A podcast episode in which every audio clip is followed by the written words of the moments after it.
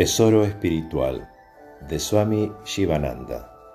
Capítulo 5. Renunciación. El requisito supremo.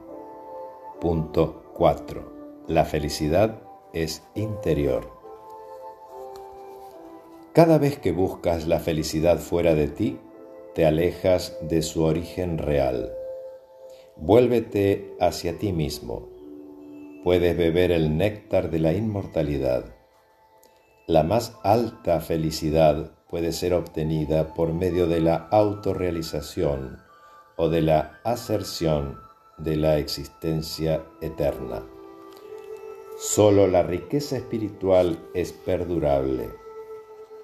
El amor por la vida mundana es motivo de esclavitud. La vida en Brahman es inmortalidad. No corras detrás de la sombra o del espejismo. El néctar de la inmortalidad está en ti. Bébelo. Si comprendes que los objetos del mundo son lazos para la mente y los sentidos y que la realidad está dentro de ti, no te tentarán. La juventud pasa, el tiempo todo lo devora, la riqueza es pasajera la vida es fugaz como un relámpago. Medita y obtén lo eterno. Serás siempre bienaventurado e inmortal.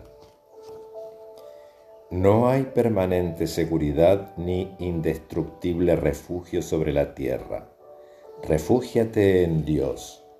Busca abrigo en sus brazos, siempre protectores, y disfruta de la paz eterna.